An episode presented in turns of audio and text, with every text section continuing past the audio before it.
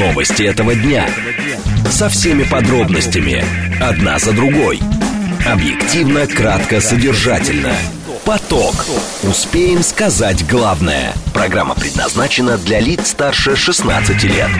Радиостанция «Говорит Москва», среда, 2 августа, сейчас 16:07. Меня зовут Юрий Будкин. Здравствуйте. Следим за новостями, обсуждаем главные темы, смотрим, как едет город. Все, как обычно, в прямом эфире. Вы пишите нам через СМС-портал или через Telegram, либо звоните прямо в студию. Вы смотрите и слушаете нас в интернете, либо в Телеграме, либо на YouTube-канале, либо в социальной сети ВКонтакте. В движении. Как едет город, прямо сейчас 3 балла. В общем, такой же день, как вчера и позавчера. 3 балла прямо сейчас, 3 балла в 5 вечера, 4 балла в 6 вечера и, как максимум, пятибалльные пробки в районе 19 часов. Следим за тем, как едет город. Обращаем внимание, что сегодня больше, чем обычно, пробка на внешнем МКАДе при подъезде к Химкам, то есть к пересечению с Ленинградкой. Обращаем внимание, что есть большие проблемы сейчас на Дмитровском шоссе в районе пересечения с улицей Восьмисотлетия Москвы перед Дубнинской улицей. Что-то останавливает движение, и там даже не красного, а бордового цвета все. Но в целом, еще раз напомню, в городе 3-балльные пробки. Слушать. Думать. Знать. Говорит Москва. 94,8 FM. Поток. Новости этого дня. Две темы обсуждаем в ближайшие 20 минут. Правительство утвердило перечень программ, которые обязательно предустанавливать теперь на телефоны и телевизоры, которые продаются в Российской Федерации. Насколько тяжелы эти обязательные программы, насколько их будет много и можно ли их удалить. Первая тема. Вторая тема. В Минтрансе анонсируют создание единого биометрического цифрового проездного. Биометрический проездной в Москве. Система работает. Насколько в целом, если это говорить про всю страну, это дорогая система, и как уже сейчас можно ли оценить желание граждан пользоваться такой системой? Об этом поговорим минут через 10. Срочные сообщения, которые в эти минуты появляются. Сергей Собянин открыл участок московского скоростного диаметра движения от Южной Рокады до МКАД. Запущено. Об этом пишут в эти минуты информационное агентство. Министерство культуры России запустило программу «Культурная карта 4+85» для детей из новых регионов, как тут сказано. И Дмитрий Медведев заявил о том, что в политической жизни США прогресс. Как он написал, кандидатов больше не убивают. Поток. Успеем сказать главное. СМС-портал для ваших сообщений +7 925 48 94 8. Телеграм говорит МСК-бот. Звонить можно по номеру 7373948, код города 495. Смотрите и слушайте еще раз в Телеграме, на Ютубе или в социальной сети ВКонтакте. Первая тема, которую мы будем обсуждать, вы же вот нас смотрите где-то, да? То есть кто-то по телевизору, кто-то на экране компьютера, кто-то, может быть, на экране телефона. Такое тоже бывает. Правительство Российской Федерации утвердило перечень программ для обязательной предустановки в 2024 году. Список дополнен, как пишут, обязательные для предустановки программы на мобильные телефоны, компьютеры и телевизоры, как тут сказано, с цифровым блоком управления. ТАСС пишет об этом, ссылаясь на пресс-службу правительства. В новый список, помимо программ, которые и сейчас обязательны для предустановки, добавили сразу несколько видеосервисов. Видеосервисы? Тоже, в общем, какая-то... Во-первых, их несколько. Не будешь же каждым пользоваться. Сергей Половников, руководитель информационно-аналитического агентства Content Review, к нам присоединяется. Сергей Геннадьевич, здравствуйте. Добрый день. Итак, программ, которые обязательно предустанавливать, если устройство используется на территории Российской Федерации, и так немало, но теперь будет еще больше. Что меняется теперь? Ну, добавилось несколько интернет-кинотеатров для того, чтобы любой пользователь в России, кто подписан хотя бы на какой-то интернет-кинотеатр, смог им воспользоваться на новом телевизоре. Или телефоне? На телефоне список гораздо больше, и там он, в принципе, утрясался больше года. Как раз прислушались в правительстве к индустрии. Там список онлайн-кинотеатров не такой большой, если он там вообще есть, я уж не помню. Кажется, нет интернет-кинотеатров именно для смартфонов. На смартфонах в обязательном порядке должны быть установлены госуслуги и система платежей Mir Pay, которая уже сейчас заменяет Google Pay. на Android-устройствах, а также поисковые системы и голосовые помощники. То есть там набор программного обеспечения, он достаточно сбалансированный и, в принципе, не вызывает каких-то таких бурных обсуждений и вопросов, как вызывал ранее. Потому что оттуда убраны абсолютно коммерческие сервисы, там нет вот этих вот интернет-площадок по продаже товаров и прочего, что хотели изначально там ставить. Остались только те сервисы, которые, действительно в ежедневном использовании у наших граждан.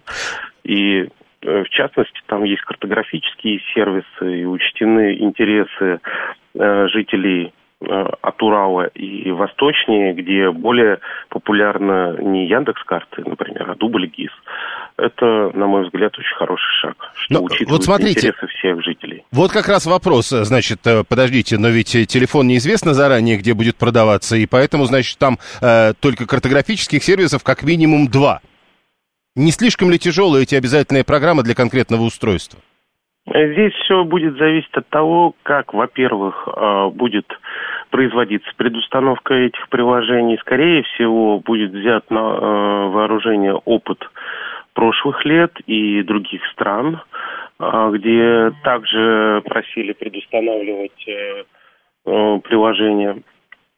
То есть будут устанавливаться не сами приложения, а ярлыки для установки, то есть нажав на который, пользователь нового устройства сможет быстро установить приложение. Это первое. Второе, разумеется, никто не сможет регулировать устройства, которые ввозятся параллельным импортом, а значит, речь идет только о тех устройствах, которые ввозятся официально.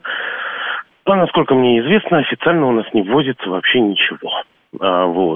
Поэтому в первую очередь это касается производителей российских смартфонов. Там вот Aquarius сегодня говорил о том, что он будет производить миллионы смартфонов. Вот он будет обязан точно.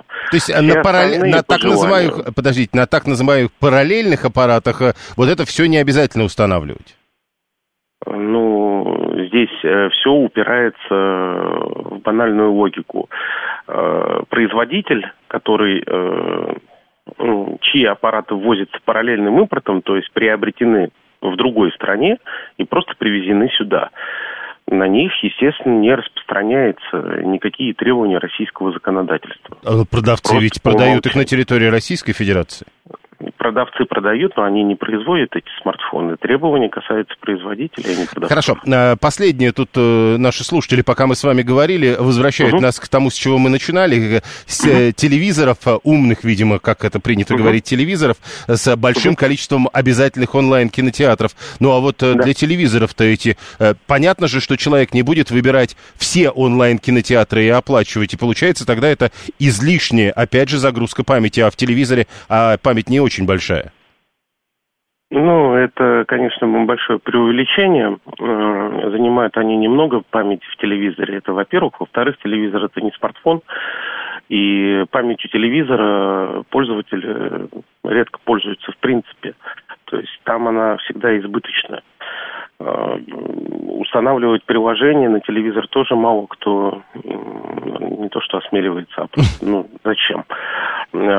Поэтому опасения того, что на телевизорах не хватит памяти, это, конечно же... Хорошо. И последнее. Раз уж мы говорим о том, что список обязательных программ для предустановки ширится, главный вопрос у людей. А это все удалить-то можно? Вообще, практика такая, что предустановленные приложения на смартфонах удалить, если и можно, то только с помощью каких-то специальных средств. Обычно на смартфонах те приложения, которые предустановлены, удалить нельзя. Но, повторюсь, для смартфонов, скорее всего, будет выбрано, этого еще не закреплено в законодательстве, и подзаконных актов еще нет, поэтому мы не знаем точно, будет это или нет. Скорее всего, это будут ярлыки для установки, которую можно, естественно, будет тоже удалить.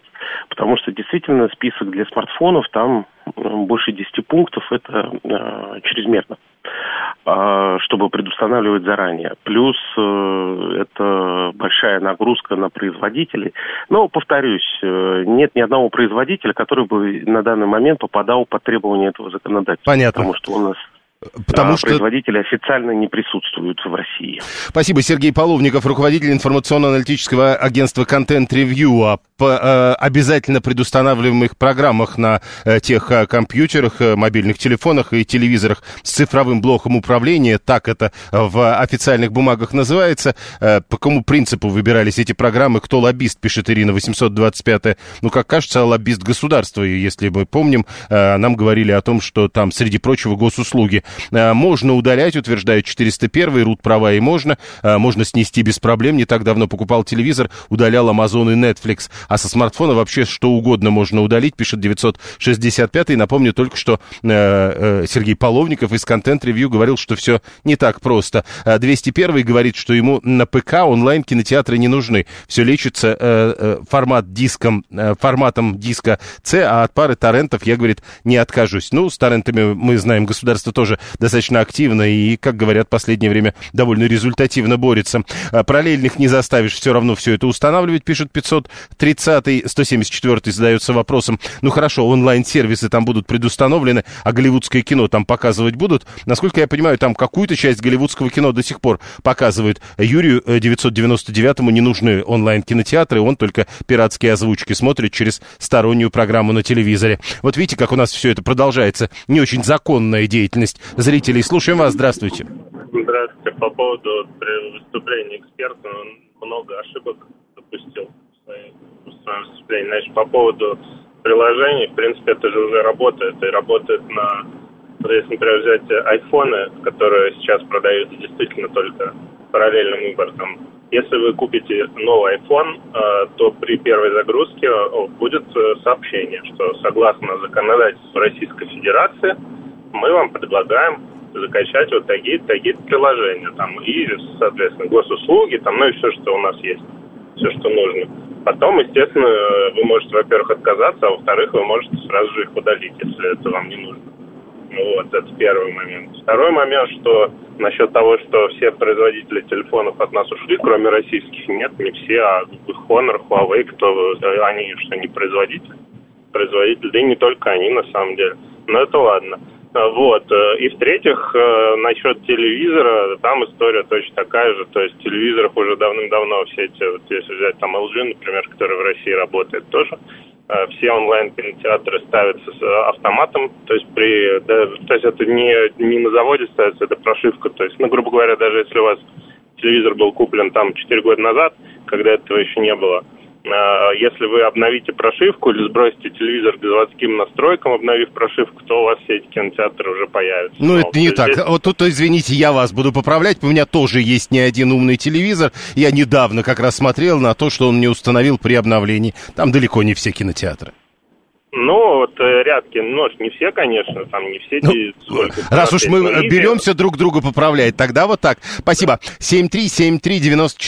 телефон прямого эфира. 174-й, интересно, а как же обновить прошивку? Заходите в меню телевизора, в меню телефона и ищите, где там, собственно, возможность обновления прошивки. Зачем вам столько умных дома? Ну, как же, каждый телевизор должен быть умным для того, чтобы дать возможность смотреть не только телевизионные программы, которые предусмотрены программой телевизионных передач. 7373948, телефон прямого эфира, СМС-портал +7 925 48 948, Телеграм говорит МСК-бот. Купил новый телевизор, хвастается 562-й, у него даже кнопки с онлайн-кинотеатрами, и YouTube тоже на отдельных кнопках на пульте. Да, много таких новых телевизоров. 774-й говорит, а у меня, говорит, дома телевизоры глупые, и ничего, живем. Ну, вы просто не пробовали установить дома умный телевизор, установили бы, тогда бы сказали, ну вот с теми предыдущими было недостаточно хорошо. Внимание! Говорит Москва. 94,8 FM. Поток. Успеем сказать главное. В Минтрансе сегодня анонсировали создание, внимание, единого биометрического цифрового проездного в Российской Федерации. В проекте цифровой трансформации транспортной области, тоже такая довольно умная формулировка, написано, что такой единый биометрический проездной может появиться до 2030 года. К этому сроку планируется оснастить 700 объектов транспортной инфраструктуры системами биометрии. Пассажиры, как там написано, смогут воспользоваться безбарьерной оплатой проезда в 600 городах России. 600 городов, 700 объектов транспортной инфраструктуры. Как-то, как кажется, не сходится. Но тут важно понять, это, наверное, очень дорогая система, во-первых. А во-вторых, важно понять, как она уже работает там, где она существует. Насколько я понимаю, можно говорить, к примеру, о московском метро. Насколько это популярно среди граждан. Хотелось бы услышать кого-то из наших слушателей, которые, кто уже подключился к этой системе, название для которой довольно долго выбирали, но прежде это называлось нерусским словом Facepay. Так вот, можно ли оценить уже сейчас, насколько активно люди подключаются к этой системе, или все-таки побаиваются подключаться, а во-вторых, попытаться оценить, насколько дорога эта система и надо ли над этим работать. 700 объектов в 600 городах, единый биометрический цифровой проездной. Председатель Союза пассажиров России, член Общественного совета при Минтрансе Кирилл Янков к нам присоединяется. Кирилл Владимирович, здравствуйте. Добрый день. Скажите, а зачем нужен этот единый биометрический цифровой проездной? В чем прелесть? Ну, для кого-то, для того, кто им будет пользоваться, может быть, прелесть в том, что нужно не брать с собой никаких бумажек, никаких пластиковых карточек, а просто с помощью лица, грубо говоря, можно объехать всю страну. Но думаю, что это идеальная картинка, думаю, что так не будет. Я думаю, что это будет привлекательно для той группы пассажиров, в общем-то, не очень большой, которая любит всякие гаджеты, фенечки, современные технологические новинки. Для них это будет интересно. Что касается основной массы пассажиров, ну, заметьте, Сбербанк уже сколько лет призывает сдавать биометрические данные, и, как я понимаю, только небольшая часть клиентов Сбербанка их сдала. И в Москве, где вход в метрополитен по биометрии тоже работает уже несколько лет, многие ли им пользуются? Да, в общем, немногие. Основная часть пассажиров не отказывается от проездных билетов, карточек, даже от одноразовых бумажных билетов. То есть платят более традиционными способами. Я подозреваю, что... Вот да, почему? Как вы думаете? Вы знаете, во-первых, это психология. Люди опасаются сдачи биометрических данных, понимая, что назад пути нет, и если эти данные будут, то, условно говоря, например, камера штрафует сейчас. Штрафует не водителя машины, а штрафует владельца машины, потому что считается, что камера не может однозначно опознать того, кто сидел за рулем, и кого надо наказывать. А если будет сдана биометрия, то по данным камер можно будет наказывать не только водителей автомобилей, но, скажем, пешеходов, переходящих дорогу в неположенном месте. Попал на камеру, все, и биометрию сдал, это ты, плати штраф. Я думаю, что вот таких последствий сдачи биометрии люди в какой-то мере опасаются. Теперь еще один вопрос. Правильно ли я понимаю тогда, что это, в общем, не очень полезная трата денег? Это ведь точно недешево стоит. Ну, понимаете, где как. Допустим, в аэропортах это стоит не очень дорого, это легко организовать, потому что там есть проход в чистую зону, там и сейчас ведется контроль, люди сидят или стоят турникеты, где надо отсканировать штрих-код на посадочном талоне. Да, в аэропортах это сделать просто и не очень дорого. Вот как это сделать на железной дороге, где проверка билета происходит перед посадкой в вагон на платформе, а на платформе может быть темно, может идти снег, метель, буран, да, град может идти. Как в этих условиях организовать, допустим, проход по биометрии, где будет стоять эта камера и насколько она адекватно выдаст данные, если, например, идет плотный снег между камерой и вашим лицом. Есть много таких технологических вещей, которые не совсем понятны, и для разных видов транспорта они немного разные. Думаю, что для самолетов это можно будет организовать в первую очередь, а вот для других видов транспорта сложнее. То есть, с вашей точки зрения, то, что вот сейчас написано в этом проекте цифровой трансформации транспортной области, вряд ли будет реализовано? Я думаю, что это реализуют на отдельных видах транспорта. Ну, понятно, что не на всех маршрутах. Да, в крупных аэропортах это, конечно, делают.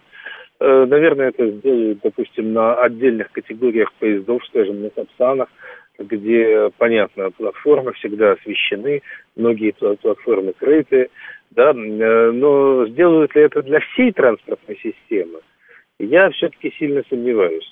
И самое главное, какая доля людей готова будет этим пользоваться. Наши наблюдения говорят, что это небольшой процент пассажиров, ну не больше там 10%.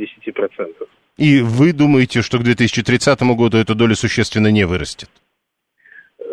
Ну, дожить еще надо. Если люди будут доверять, в этом смысле государству, сдавая биометрию, да, вот я привел пример, сегодня сдашь биометрию, а завтра тебя, по данным камеры, оштрафуют за переход улицы в неположенном месте. Да, вот если люди не будут опасаться таких дополнительных эффектов сдачи биометрии, наверное, большее количество пассажиров захочет таким образом ездить.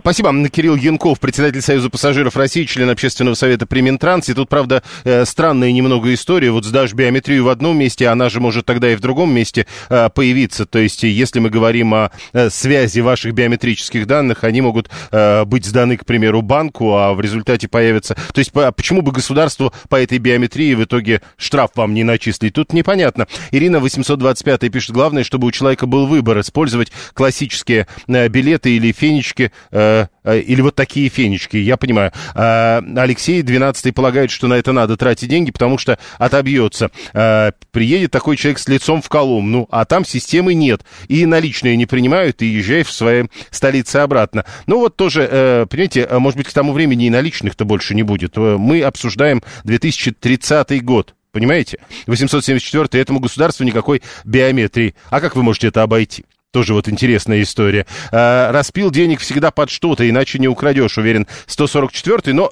я неоднократно уже говорил, тут у человека взгляд на все такой.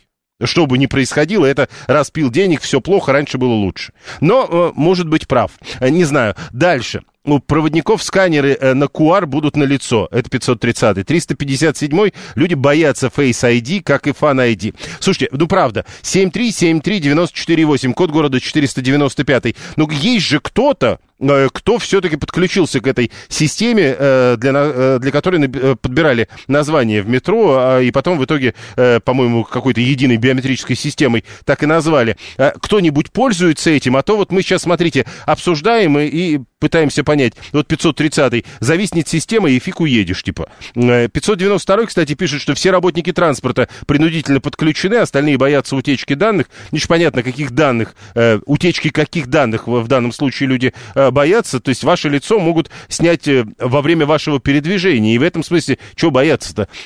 И вот 530-й пишет, система же тормозит, хотя люди с картами тоже ходят. Так вот, кто-нибудь из нашей аудитории может свидетельствовать на своем примере, она правда тормозит? Или она правда зависает, или у вас не возникает проблема с проходом, к примеру, в метро. Видите, мы обсуждаем, что, возможно, в стране к 2030 году будет некий единый биометрический цифровой проездной. То есть купил билет, пошел в самолет и даже не останавливают нигде, потому что, ну, про лапы, хвост и уши мы неоднократно говорили. Вместо документов, в общем, будет ваше лицо. 7373948, телефон прямого эфира. Пока же обходили, нигде не сдавали биометрию, уверен 874-й. Но это вот как бы... ну да, вы могли в банке еще не сдавать. Просто снять фото — это одно, а привязка лица к банковскому счету — это другое, пишет 592-й. Ну так, подождите, но когда вы сдаете фотографию, к примеру, для того, чтобы проехать на метро, это ведь без привязки лица к банковскому счету. То есть это другое, вашими же словами. Абсолютно не напрягает приложить на 2 секунды пластиковую карту, пишет 201-й. Вот тоже интересная история, потому что в свое время меня совершенно не напрягало приложить на 2 секунды пластиковую карту. Потом я понял, что можно не доставать пластиковую карту. И можно прикладывать телефон, который у тебя и так все-таки ближе, чем пластиковая карта. А если даже телефон не надо доставать? Пока, правда, говорит Кирилл Янков, далеко не каждый, совсем немногие этой новой системой пользуются. Прямо сейчас новости, потом реклама, потом продолжим. Новости этого дня. Со всеми подробностями. Одна за другой. Объективно, кратко, содержательно. «Поток». Успеем сказать главное. Продолжаем. Среда, 2 августа, сейчас 16:36. Меня зовут Юрий Будкин. Это радиостанция «Говорит Москва». Вы смотрите и слушаете нас в интернете, либо в телеграм-канале «Радио Говорит МСК», либо на YouTube-канале «Говорит Москва», либо в социальной сети ВКонтакте. Вы слушаете нас в радиоэфире в Москве и Подмосковье на частоте FM 94,8. В движении. Значит, у нас, соответственно, мы следим за тем, что творится на московских дорогах. С этого начинаем очередные полчаса эфира. Пробки 3 балла прямо сейчас, 3 балла нам обещают в 5 вечера, потом 4 балла в 6 вечера и 5 баллов в 7 вечера. Еще раз напомню про движение. Сегодня открыто движение по части московского скоростного диаметра от Южной Рокады до Московской кольцевой автодороги. Пользуйтесь, насколько это возможно, если вам это удобно. Ну, а что касается затруднений на дорогах, то я бы обратил внимание еще раз на то, что происходит перед пересечением МКАД и Ленинградки. В данном случае речь идет про внешний МКАД. А также обратил бы внимание на достаточно серьезную пробку на выезде с МКАДа на Новую Ригу. То есть на Новой Риге за МКАДом сразу там пара-тройка километров, наверное, пробка. И судя по тем знакам, которые видны на карте пробок, это, возможно, из-за дорожных работ. Слушать. Думать. Знать. Говорит Москва. 94,8 FM. Поток. Новости этого дня. Две темы обсуждаем в ближайшие 20 минут. В Абхазии ввели штрафы за ношение купальников в общественных местах. Что у нас положено за подобное? Может быть, действительно взять абхазский опыт и сюда, в Российскую Федерацию. А вторая тема тоже про то, надо ли брать чужой опыт сюда, в Россию. Китайским детям запретят свободно пользоваться смартфоном и интернетом. Может ли это стать примером для нас и должно ли стать примером? Две темы. Срочные сообщения. Центробанк повысил курс доллара на 3 августа до уровня уже 92 рубля 84 копейки. Курс евро 101 рубль 93 копейки. Бывший футболист «Спартака», легендарный спортсмен Юрий Гаврилов рассказал о своем состоянии после инсульта. Как ТАСС пишет, он в нормальном состоянии. Рука не до конца двигается, а речь нечеткая. Еще срочное сообщение, которое в эти минуты появляются. Движение автотранспорта по Крымскому мосту временно остановлено. Пока непонятно, в чем причина. Уже дважды в среду, как говорят, движение перекрывалось ночью и утром примерно на полчаса. Ну и еще одно срочное сообщение. Правительство Боливии в России передало российской стороне ноту о желании страны вступить в БРИКС. Поток. Успеем сказать главное. Первая тема. В Абхазии ввели штрафы за ношение купальников в общественных местах. Парламент внес изменения в Кодекс об административных правонарушениях. И уже сегодня, если вы поедете в Абхазию, имейте в виду, там нельзя в общественных местах появляться в купальнике. Размер взыскания составит 6 тысяч рублей. По словам авторов инициативы, многие отдыхающие, цитата, позволяют себе ходить в купальниках не только на пляжах, но и в общественных местах. А мужчины гуляют в шортах с обнаженным торсом, а это возмущает местных жителей. Возможно, усложняйте вот эту историю с правилами, в чем можно, а в чем нельзя выходить на общественные места, нужно и у нас. Галина Гилана Михайлова к нам присоединяется, директор проектов Высшей школы государственного управления Ранхикс. Гилан, здравствуйте. Добрый день. Что у нас положено за подобное, вот если в купальнике выйти на улицу? Ну, кроме того, что мы переходим нормы морали, кроме того, что на нас будут смотреть очумелыми глазами окружающие, наверное, ничего, потому что у нас нет на законодательном уровне никакой ответственности по поводу того, чтобы выйти там в чем-то на те или иные улицы города. Вообще, есть ли мировой опыт таких ограничений? Можно ли вообще это описать? Потому что, ну ведь, это, как кажется, довольно трудно описать всю одежду. Или просто количество голого тела, что ли, надо в закон заносить? Ну, вы знаете, мне кажется, что это уже абсурд, то, что как бы вы сейчас говорите, потому что невозможно описать ни количество голого тела, ни количество на себе какого-либо количества, извините за тавтологию, одежды. Кстати говоря, у нас есть единственный закон, который запрещает незаконное ношение форменной одежды, военизированной, со знаками различия и со всеми погонами, ну и со всеми вытекающими из военной формы мероприятии. Соответственно, что человек, если наденет форму, он получает от порядка 1000 рублей по кодексу об административных правонарушениях Российской Федерации, и плюс у него забирают эту форму. А все остальное, ну, в принципе, конечно же, очень много сейчас, на сегодняшний день, ведутся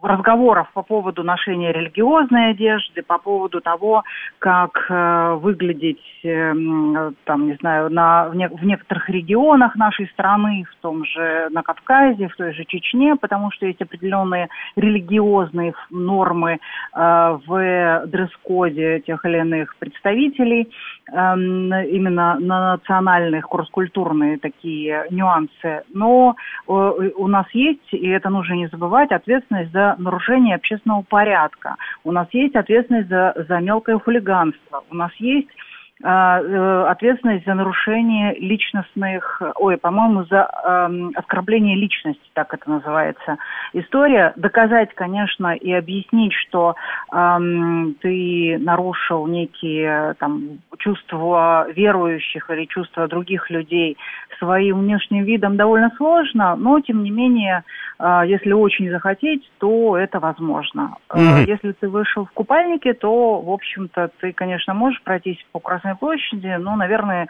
самому тебе, если у тебя все нормально с психикой, будет не очень комфортно находиться в обществе в таком виде. Вот смотрите, тут и слушатели пишут, что наши ведь не ходят по улицам еще в купальниках. В купальниках, может, и не ходят, но мы понимаем, что завтра и послезавтра, говорят, в воскресенье и понедельник в Москве будет рекордная жара. Нам, правда, совсем 40 обещали, но в итоге рекорд будет, говорят, 34 градуса тепла. И, видимо, люди пойдут на улицы в такой летний...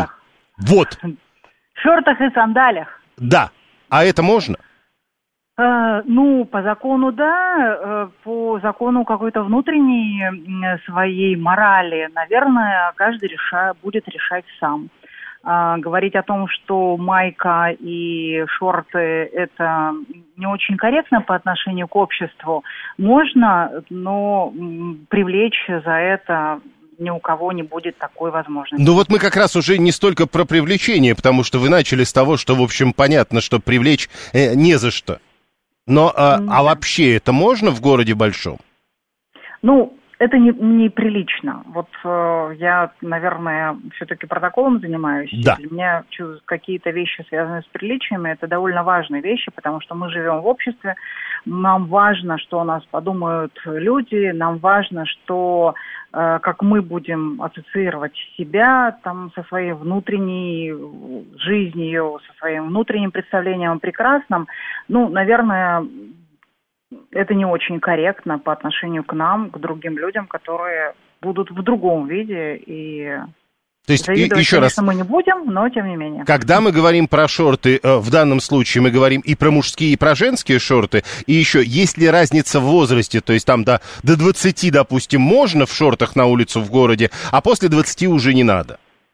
Ну, смотрите, если мы говорим о законодательной ответственности, конечно же, нет. Если мы говорим о каких-то вопросах морали, моды и желания продемонстрировать собственное «я», тогда мы не можем всех под одну гребенку грести, потому что мы все очень разные и занимаемся мы все очень разным. Поэтому это зависит от внутренних ощущений, восприятие жизни, скажем. Ну, то есть, грубо говоря, там 45-летний мужик идет в центр Москвы, при этом надевает... В облегающих шортах, у которого и килограмм 40, ну, да. И в сандалиях на босу ногу. Это не ужасно, это не оскорбительно. Это оскорбительно имеет для право. Окружающих, но он, в принципе, да, имеет право. Спасибо. Гилана Михайлова, директор проектов Высшей школы государственного управления Ранхикс, была с нами на прямой связи. 530-й требует шорты и шлепки запретить крупным лысым мужчинам. 381 говорит, подождите, но шорты же могут быть ниже колен. Анна подчеркивает, что у нас светское государство. Виталий 618 говорит, то есть изнывать от жары под плюс 34, грубо говоря, париться, но ходить в шерстяном костюме, даже в районную пятерочку, что ли? Андрей 296, вы о чем вообще? Половина людей на улице уже в шортах. Так может, это неправильно? Понимаете, какая штука? Дальше. Некорректно сравнивать курортный городишко с мегаполисом, ну а инициаторы пусть сидят без притока туристических денег, но зато в полном моральном спокойствии. Ну, почему бы некорректно сравнивать курортный городишко? В Абхазии мы тут, кстати, про город конкретно и не говорили. Вы чего?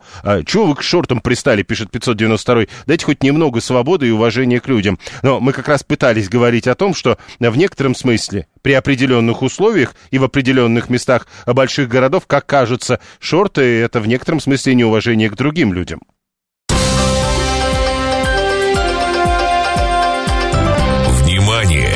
Говорит Москва. 94,8 FM. Поток. Успеем сказать главное. Китайским детям собираются запретить свободно пользоваться смартфоном и интернетом. Это говорят, что будет установлена такая на государственном уровне ограничение не более 2 часов в день. Ссылаются на управление по вопросам киберпространства Китая. Есть, оказывается, и такое. Там представили проект новых правил, которые регулируют использование мобильных устройств и интернета для несовершеннолетних. Пока это законопроект, но если он будет принят, то подросткам ограничат использование смартфонов 2 часами в день. Согласно проекту, несовершеннолетним гражданам Китая будут установлены ограничения по времени и режиму пользования смартфонами и мобильным интернетом. Детям до 8 разрешается работать со смартфонами не более 40 минут в день, от 8 до 15 не более часа в день, подросткам от 16 до 17 не более 2 часов в день. Каждые полчаса устройство должно будет само напоминать пользователю о необходимости сделать перерыв.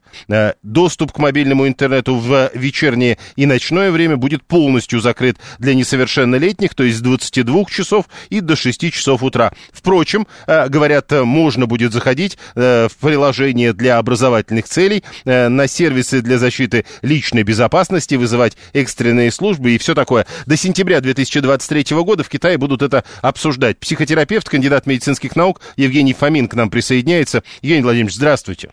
Здравствуйте. Вот вы сейчас, наверное, слышали, я зачитывал эти нормы, которые собираются ввести в Китае. Как вам все это? Может быть, это должно стать примером и для нас? Ну, отчасти, да, мы можем взять лучшую практику из этого. Да, если, например, брать образование, то в образовании точно нужна регламентация использования смартфонов и всяких устройств, подключенных к интернету. Просто потому что образовательный процесс от этого сильно страдает. Люди, дети... Подростки отвлекаются от учебы, они переключают свое внимание, они расфокусированы, они эмоционально от этого могут быть нестабильны, и поэтому это важно. И, кроме того, сейчас очень модное есть такое понятие, как цифровой детокс, который практикуют и взрослые, в том числе люди, когда они отказываются на какое-то время от мобильных телефонов. Например, они берут для себя правило не смотреть мобильный телефон перед сном, просто потому что психика начинает перегружаться, реагируя адекватно на те сообщения, которые человек воспринимает. Да, и он ложится и, например, почитав новости, испытывает тревогу из-за чего-нибудь или депрессивное состояние, и он уходит в сон, и сон становится неполноценным и некачественным. Поэтому с утра просыпается, и он чувствует себя невыспавшимся и разбитым. И это взрослые. Взрослые компенсированные, взрослые устоявшиеся личности с стабильной более-менее психикой. Что говорит про детей? Да, детей довольно легко выбить из стабильного эмоционального состояния, особенно подростков в их таком взрывном пубертате. Поэтому вот этот цифровой детокс и в личном времени, безусловно, и в образовательном процессе он необходим. Да, но мы с вами же говорим о реальной истории, а не некой идеальной истории. Я вот не очень представляю себе даже маленьких детей. Кто им дает телефоны? Родители. Да, родители. Но там же контролируемые ситуация. Ну, как бы то ни было, подождите, либо мы говорим про 40 минут в день, либо мы говорим, мы вам можем давать контролируемую ситуацию, когда пока вы были маленькими, вы тут по 2 часа сидели с телефонами, а теперь вы подросли, извините, мы вас забираем. Ну, так не работает. Видимо, нужно сразу вырабатывать правила. У меня есть дети, и я им даю какие-то развивающие приложения, там устанавливаю время, например, там полчаса. Да, я знаю, что больше полчаса он не просидит, потому что он не умножит 4 на 4, он еще маленький. Вот, поэтому воспитание, но и в перспективе, даже если так получилось, что ребенок много времени раньше провел, но у него просто и времени было много, больше раньше свободного. Там детский сад и дома все, а тут у него начинается школа, тут у него сейчас еще какие-то дополнительные занятия, у него просто мало времени, и выбирая приоритет, что он посидит в мессенджерах, пообщается, или в игры поиграет, или займется чем-нибудь полезным, да, безусловно, родители будут выбирать полезное и, ну, по всей видимости, урезать время, проведенное в интернете. Но для того, чтобы урезать время, проведенное в интернете, нужно, собственно, гаджеты ребенка контролировать полностью. Все ли готовы к этому? Это сложно, да, безусловно, и родителям сложно, и детям будет сложно этот процесс пройти. К этому не готов, мне кажется, сейчас никто. Это такой вопрос на некую немножко отдаленную перспективу, когда родители в первую очередь, наверное, будут принимать на себя определенную ответственность в делегировании там, цифровых устройств, подключенных к интернету. И понимать, что в перспективе, да, будет сложно просто ребенка отлучить от этого устройства, потому что он к нему привык. Да, он себя уже не воспринимает отдельно от него. И когда родители принимают, да, он что-то где-то там ставит ли таймеры, ну, потому что полностью сказаться невозможно, да, как я сам сказал, я сам этим пользуюсь. Да, и мне нужно просто прийти вечером и спокойно поесть 40 минут, чтобы не было там папа, а что это такое? Вот, это, безусловно, это спасение, но это спасение должно быть дозировано. Вот про дозу только тогда давайте последний вопрос. Китайские дозы я прочел. До 8 лет не более 40 минут в день, от 8 до 15 не более часа в день, подросткам от 16 до 17 не более 2 часов в день. Ну, про последнее я вообще даже теоретически не представляю, как это можно организовать, но в принципе, вот эти вот дозы, на ваш взгляд, они не занижены, не завышены? Вообще существует какая-то более-менее объективная оценка того, а сколько можно? Объективно сложно сказать, объективно, но они, очевидно, занижены. Ну, то есть там 40 минут в день, но это на текущий момент это нереально, мне так кажется. Вот, потому что все равно получится больше. Вот, а дальше подростки, ну, там же понимание того, в какой контент они входят. Образовательный контент, да, сейчас цифровизация образования происходит, и просто так их увести, да, там нужно четкое разграничение, наверное, по ограничению трафика, который скачивается, по приложениям, которыми он пользуется. Потому что, ну, если у него там 8-часовой учебный день, да, и он реально онлайн на удаленке работает, учится, то как ты его на 2 часа только погрузишь. Это правда. Просто... Понял, спасибо. Психотерапевт, кандидат медицинских наук Евгений Фомин был с нами на прямой связи. Срочное сообщение. Буфон из большого спорта уходит. Вот только что появились сообщения. Чемпион мира по футболу объявил о завершении своей карьеры. Проезд автотранспорта по Крымскому мосту восстановили. Ну и вот еще кот Беляш, который работает в спасательной службе Вологды, отстранен из завеса и отравления. Еще раз напомню, это я не придумал, это с ленты новостей агентства РИА Новости. Прямо сейчас зачитываю. Возвращаемся. Про интернет и китайских детей. Надо ли это нашим? Родители будут регламентировать время работы ребенка, а сами, небось, будут сидеть в соцсетях, а ребенок рано или поздно все это увидит и начнет формулировать вопросы, пишет Виталий. Взрослым тоже надо запретить, пишет 562-й. 530-й рассказывает про свою ситуацию. Дочке 1,5, даешь смотреть мультик, через 3 минуты она уже где-нибудь в запрещенной социальной сети смотрит на нехороших теток. Подождите, то есть у вас 1,5-летняя девочка делает уже закладки? Или это все-таки закладки от папы? Тут тоже важная история. 618-й продолжает. Давайте всем введем такие ограничения, не только условным школьникам, но и простым мужикам. То есть простым теткам можно, ну, возвращаясь к тому, как вы это формулируете. Надо еще радио запретить слушать целый день ради детокса, пишет Александр 110-й. 7373948, телефон прямого эфира. У нас многим взрослым людям неплохо было бы ограничить использование смартфоном и интернетом, пишет 874-й. И тут вот важная история, когда вы так пишете, вы себя имеете в виду? Но ведь вы наверняка через интернет и смартфон прислали нам через Telegram свое сообщение. То есть вы про собственный пример говорите, мне надо бы ограничить. Или с вашей точки зрения, вот как раз у вас такой проблемы нет, а вот других надо ограничивать.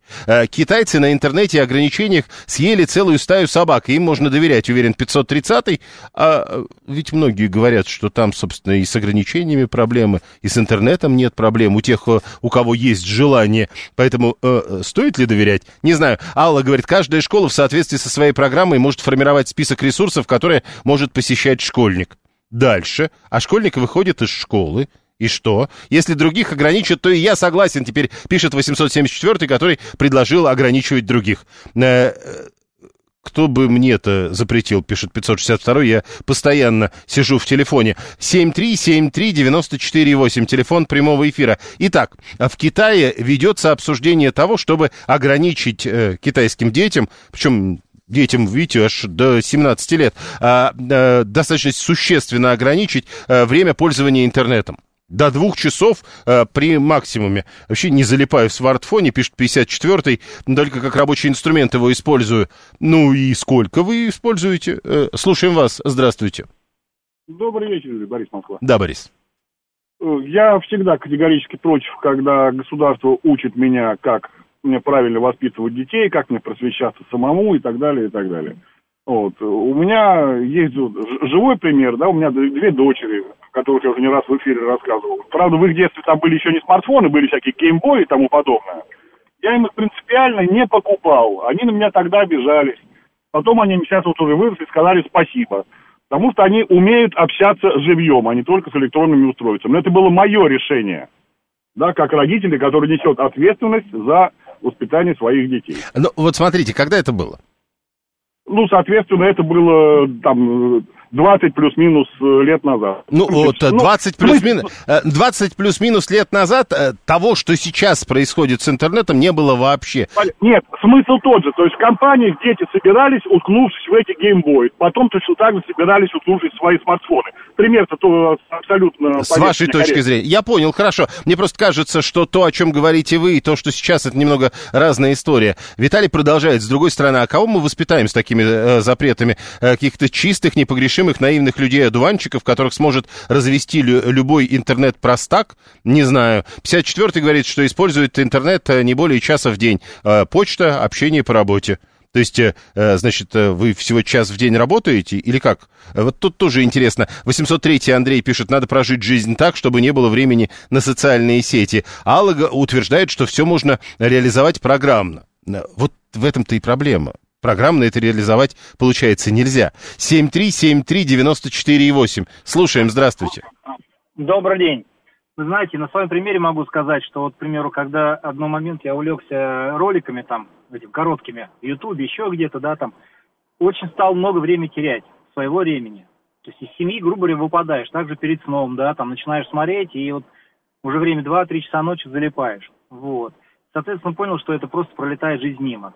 Вот у меня младший сын, ему 12 лет, вот у него много друзей, товарищей, которые сейчас, ну, разъехались и до этого уехали из Москвы, там, из России, и они общаются только по интернету. У меня предложение было к нему такое.